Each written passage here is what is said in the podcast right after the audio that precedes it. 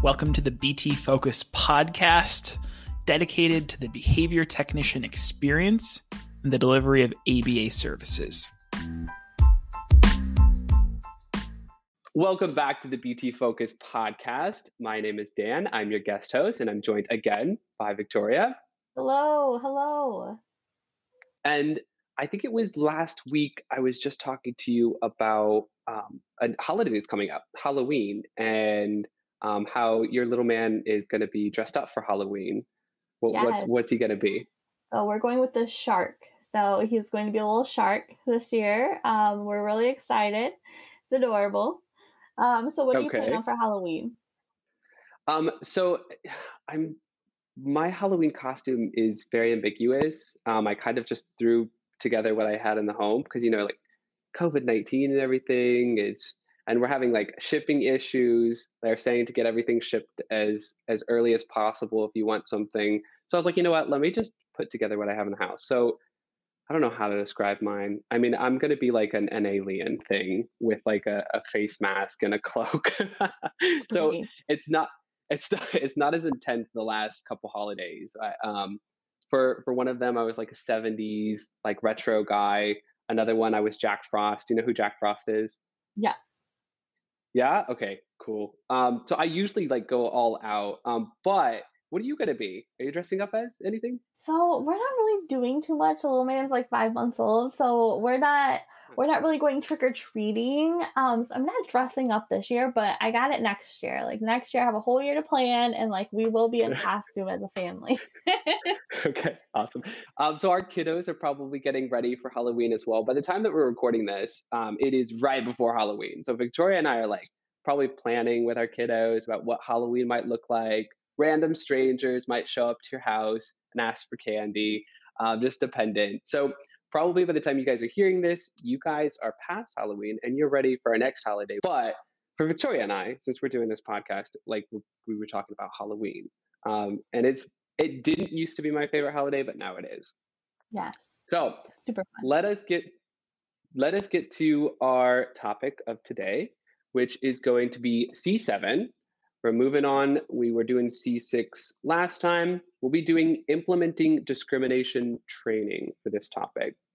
And how we usually break these down is we talk about those those WH questions in regards to this topic. What, why, when, how, just to give you a better idea of what that might look like on your day-to-day basis or when you are teaching discrimination training with your client. So let's start out with like that first WH question that most people start out with, and that's the what. So what is discrimination training? Yeah, so discrimination training is essentially just reinforcing a behavior in the presence of one stimulus, we call it the SD, but not others, or the S delta. So when the S delta is present, um, reinforcement is not available. So, example reinforcing when the client picks the red card in the presence of a stimulus, pick red, but not in the presence of the stimulus, pick blue. Yeah, in a great example. Uh, I love that example. And whenever we're talking about that SD, a lot of the times what you guys are probably thinking now is like we're uh, signaling to the client that reinforcement is available. And that's what we want. We want our client to understand that as soon as an SD is presented, that we're looking for that correct response. And as soon as that correct response happens, we provide that reinforcement. Now, this might be the first time that you've heard S delta, or you may have briefly touched on it when you went through your online modules, or even briefly touched on it when you were discrimination training, when you were in person with your supervising clinician and your client. But yeah, essentially, as Victoria has pointed out here, that L- S delta means that reinforcement will not be provided there. So that's that stimulus delta. And whenever I'm in my trainings, um, I had mentioned this in the past before, I do uh, safety care training, QBS.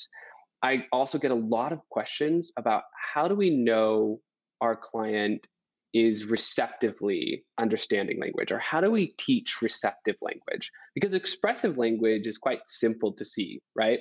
We're getting that expressive information and we can digest that a lot more easier than that receptive language. This is a great tool to see and understand if your client is garnering that receptive language. Thus, when we are using this discrimination training, we can start to understand your client's capacity to receive and comprehend language. And then we really do start to see that in the response that they emitted. So the example that Victoria gave here, which was um, that pick red, right? We also might see that in other programs such as Give Me or Touch. That's all receptive language that your client is understanding. And so that's also kind of touches a little bit on the why, which we'll get here in a second.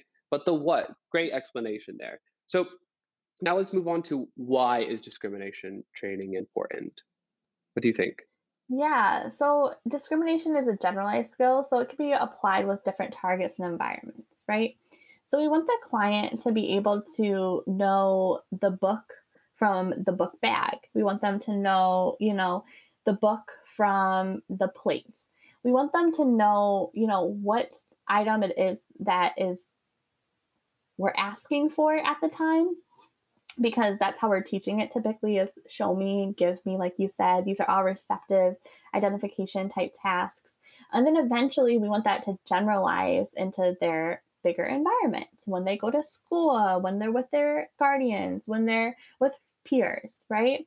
Um, so this can be applied with discriminating between receptive labels, verbal instructions, intraverbal, social interactions.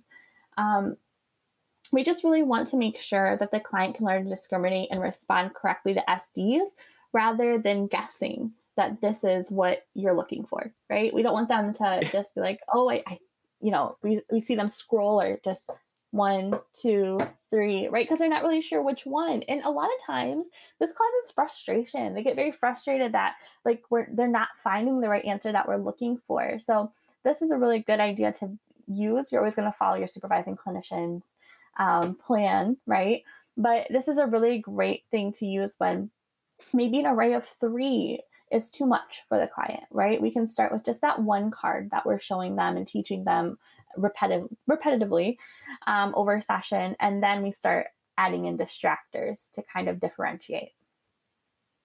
Yes, and this also like focuses on that important part of that generalization. And when we start to look at that SD and that S delta, and uh, very very well explained, and also like in terms of generalization, I like how you had mentioned um, we won't we don't want to see that guessing we don't want to see that roading or that just random picking.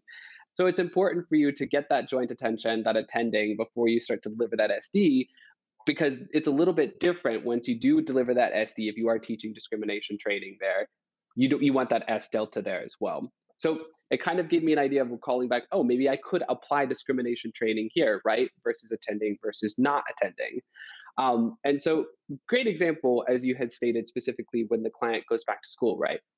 We want to make sure that they're discriminating the information that they have received in our session in terms of like receptive labels, verbal instructions, objects and pictures, as you have identified. All right, so we answered the why, which great explanation there as well. Now let's answer the when. So when do we teach? So we most likely will be teaching discrimination training with a client that has not received ABA treatment before. So it's considered that beginner program there. Additionally, it's vitally important for you guys to have that instructional control. So we get this instructional control through pairing. So it's really important that you do have that pairing, as well as, as I stated, you really do have to get that joint attention there. And we want to make sure that the objects that you are using, you can discriminate against easily. So in your in your experiences, when have you taught discrimination training with your client or clients in the past? Yeah, that's a really I really just want to touch on like that's a really great point that you really want to have joint attention. I think that it a lot of these subjects are going to keep coming up in these podcasts because they we stack them on top of each other, right? It's all part of a big cohesive thing we do in session. Um, so joint attention is so important before trying to teach anything, especially discrimination training. So I really like that. Um, so recently, um, d- just discriminating um, during hand washing. And so identifying the different parts of the hands that need to be rinsed off, right? So a lot of times I'll use the SD rub when the soap is on the hands. But during rinsing, I'll say rinse. But during rinsing, I also will identify parts of the hand to rinse. So top, together, and then wrist. Now I have to be careful when I say wrist to really enunciate wrist versus rinse. So we work on identifying wrist versus rinse, and we've worked on this multiple times during session so that we can discriminate between the two. And so this is more of a verbal, right, SD um, to be paired with the body part. Um, but it's so it's less of objects and cards, but it is discrimination training as far as being able to identify what action versus what body part needs the to happen, right? Yeah. And I mean, this example is just so perfect because the language you used is vitally important when we're teaching discrimination training. If you'll notice specifically, which I know you did because you gave me the example, but you were using language that had very simple one or two word commands. So we don't want the client to be confused during this time. So the rub, a single word, the rinse, a single word, and then teaching the discrimination between the two. And it also recalled a memory of something that you and I have gone through in the past where it focuses on discrimination and how important that is, and how even you and I still use this on a day to day basis. Um, we teach also a capstone class, which you guys have probably already went through the capstone ca- class or are going to go through a capstone class. And um, at the beginning of the class, we have the student sign in.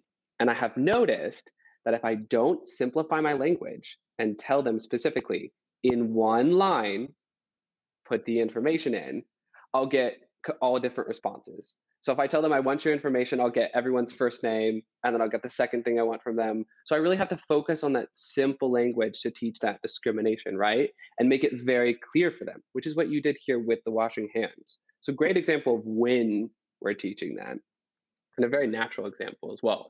So now how do we implement discrimination teaching? We have different approaches, but how do you think that we implement it? Yeah. Um, so I think we have to start with teaching the item or the task or action by itself, right? We don't want any distractors because that can become confusing and cause a lot of frustration at first.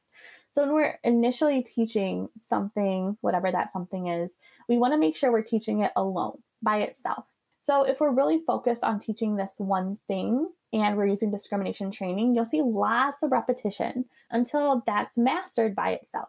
Then, what likely your clinician is going to have you do is add in a distractor. And so then we want the client to be able to identify the mastered target that they've previously um, mastered with the distractor now. So we want them to discriminate between the item they've learned and the distractor, right? And then we gradually extend that array. And then we start using natural environment examples so they can start generalizing those things. Yeah, and your supervising clinician and you will work together as well on this to decide what items that you're going to choose. Um, so, as you specifically stated, we are focusing on that one item, teaching that item, um, that receptive label, and then moving on to that distractor item or that non distractor item, and then teaching that as well together. And then, of course, you get that master of criteria for each time you run that. And here we also want to make sure that we are choosing, like I had mentioned before, those 3D physical objects. So we're not just choosing a picture. Um, because most of the time, a client in the future will not just have a picture readily available, they'll have that 3D object in person. As well as we want to make sure the items that we choose are not so much reinforcing, because most likely, if they are, your client will choose that item over the other items as well. So usually we're looking for a more neutral item, and your supervising clinician will will train that as well. And a lot of the times you guys start with those 3D objects, such as a cup or a shoe. And we have those very natural examples of, all right, if you want water, you have to go grab a cup. And going and grabbing a cup, you have to discriminate what a cup is, where the cup is located. So there's a lot that you need to discriminate there. In terms of your shoes, if you want to go outside, you got to go get your shoes, right? So if you go and grab a cup instead of a shoe, then we're not discriminating that we are going outside or discriminating between those two objects, as well as we're not going to get that SD of going outside. We're instead going to get that stimulus delta of, all right, well, you're supposed to grab your shoes, but you grabbed a cup. So we can't go outside until you get your shoes.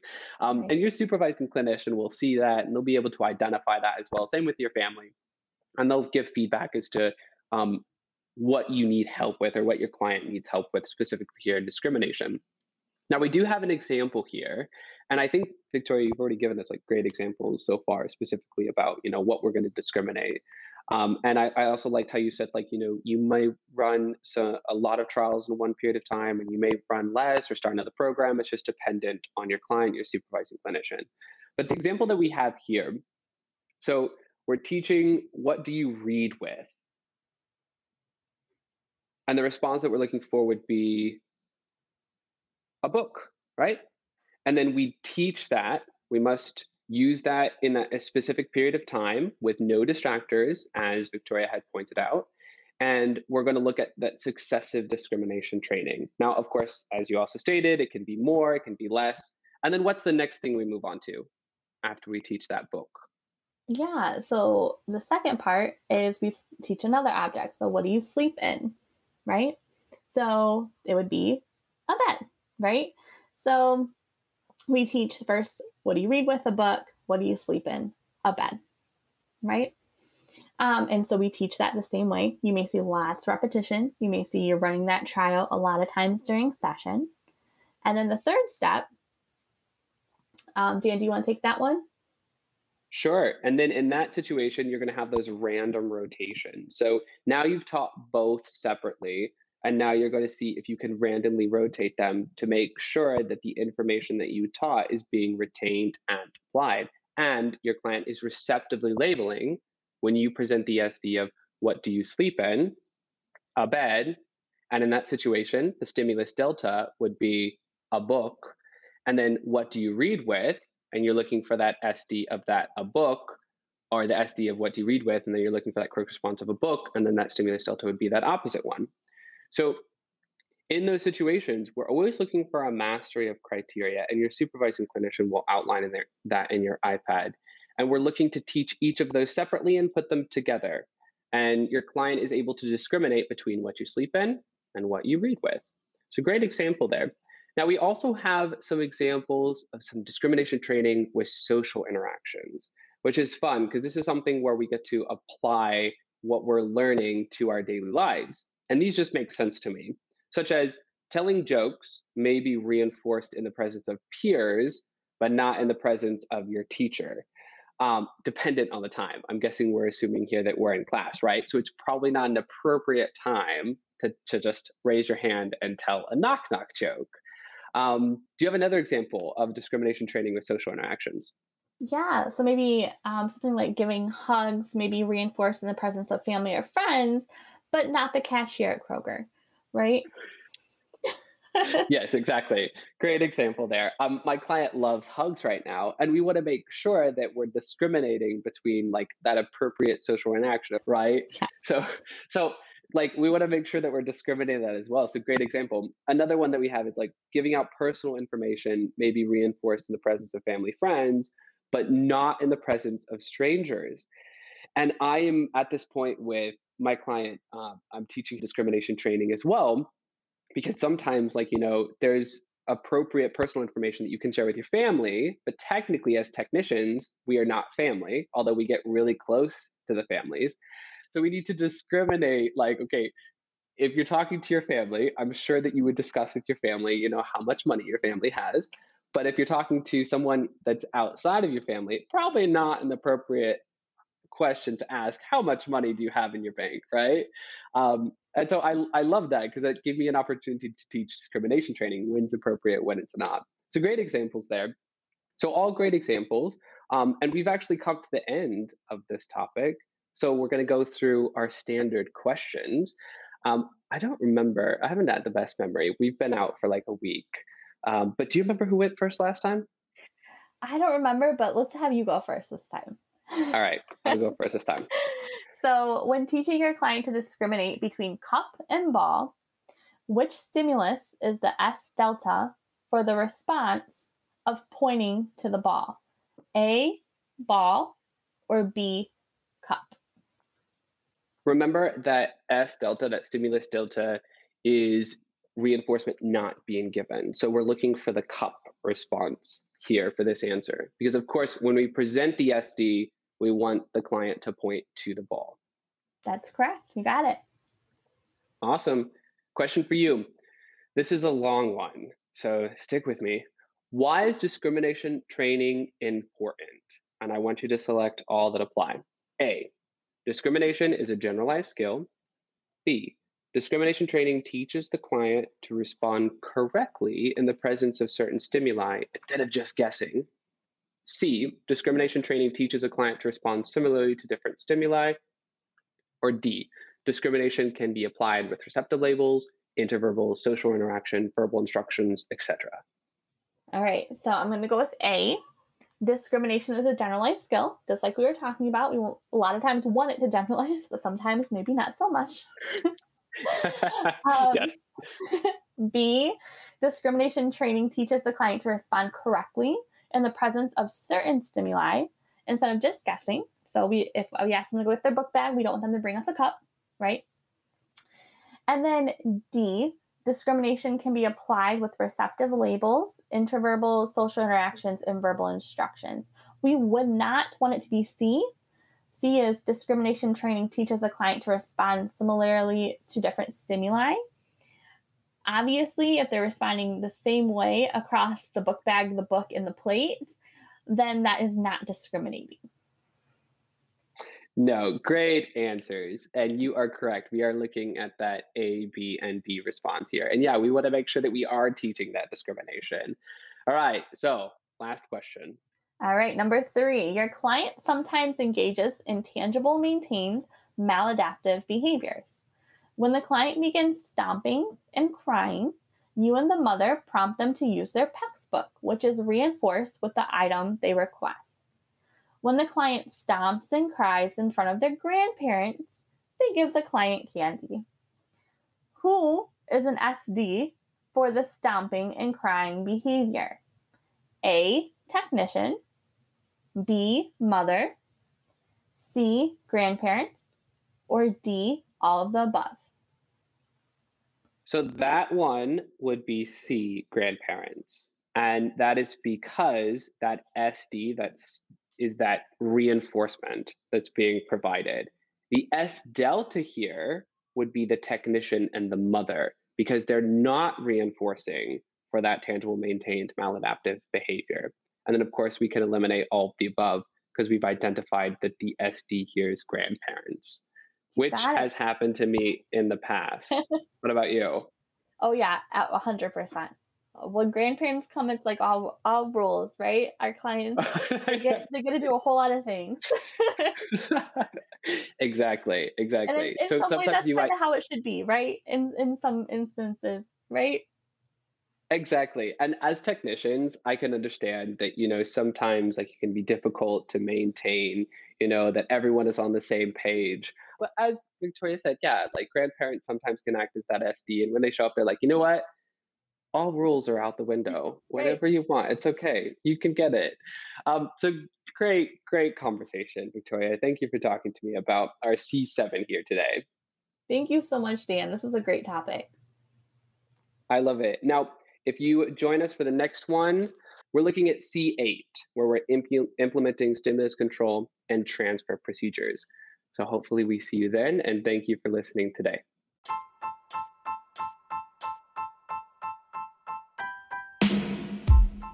Thank you for joining us for today's episode of the BT Focus podcast as we learn more about the stories and the science behind applied behavior analysis.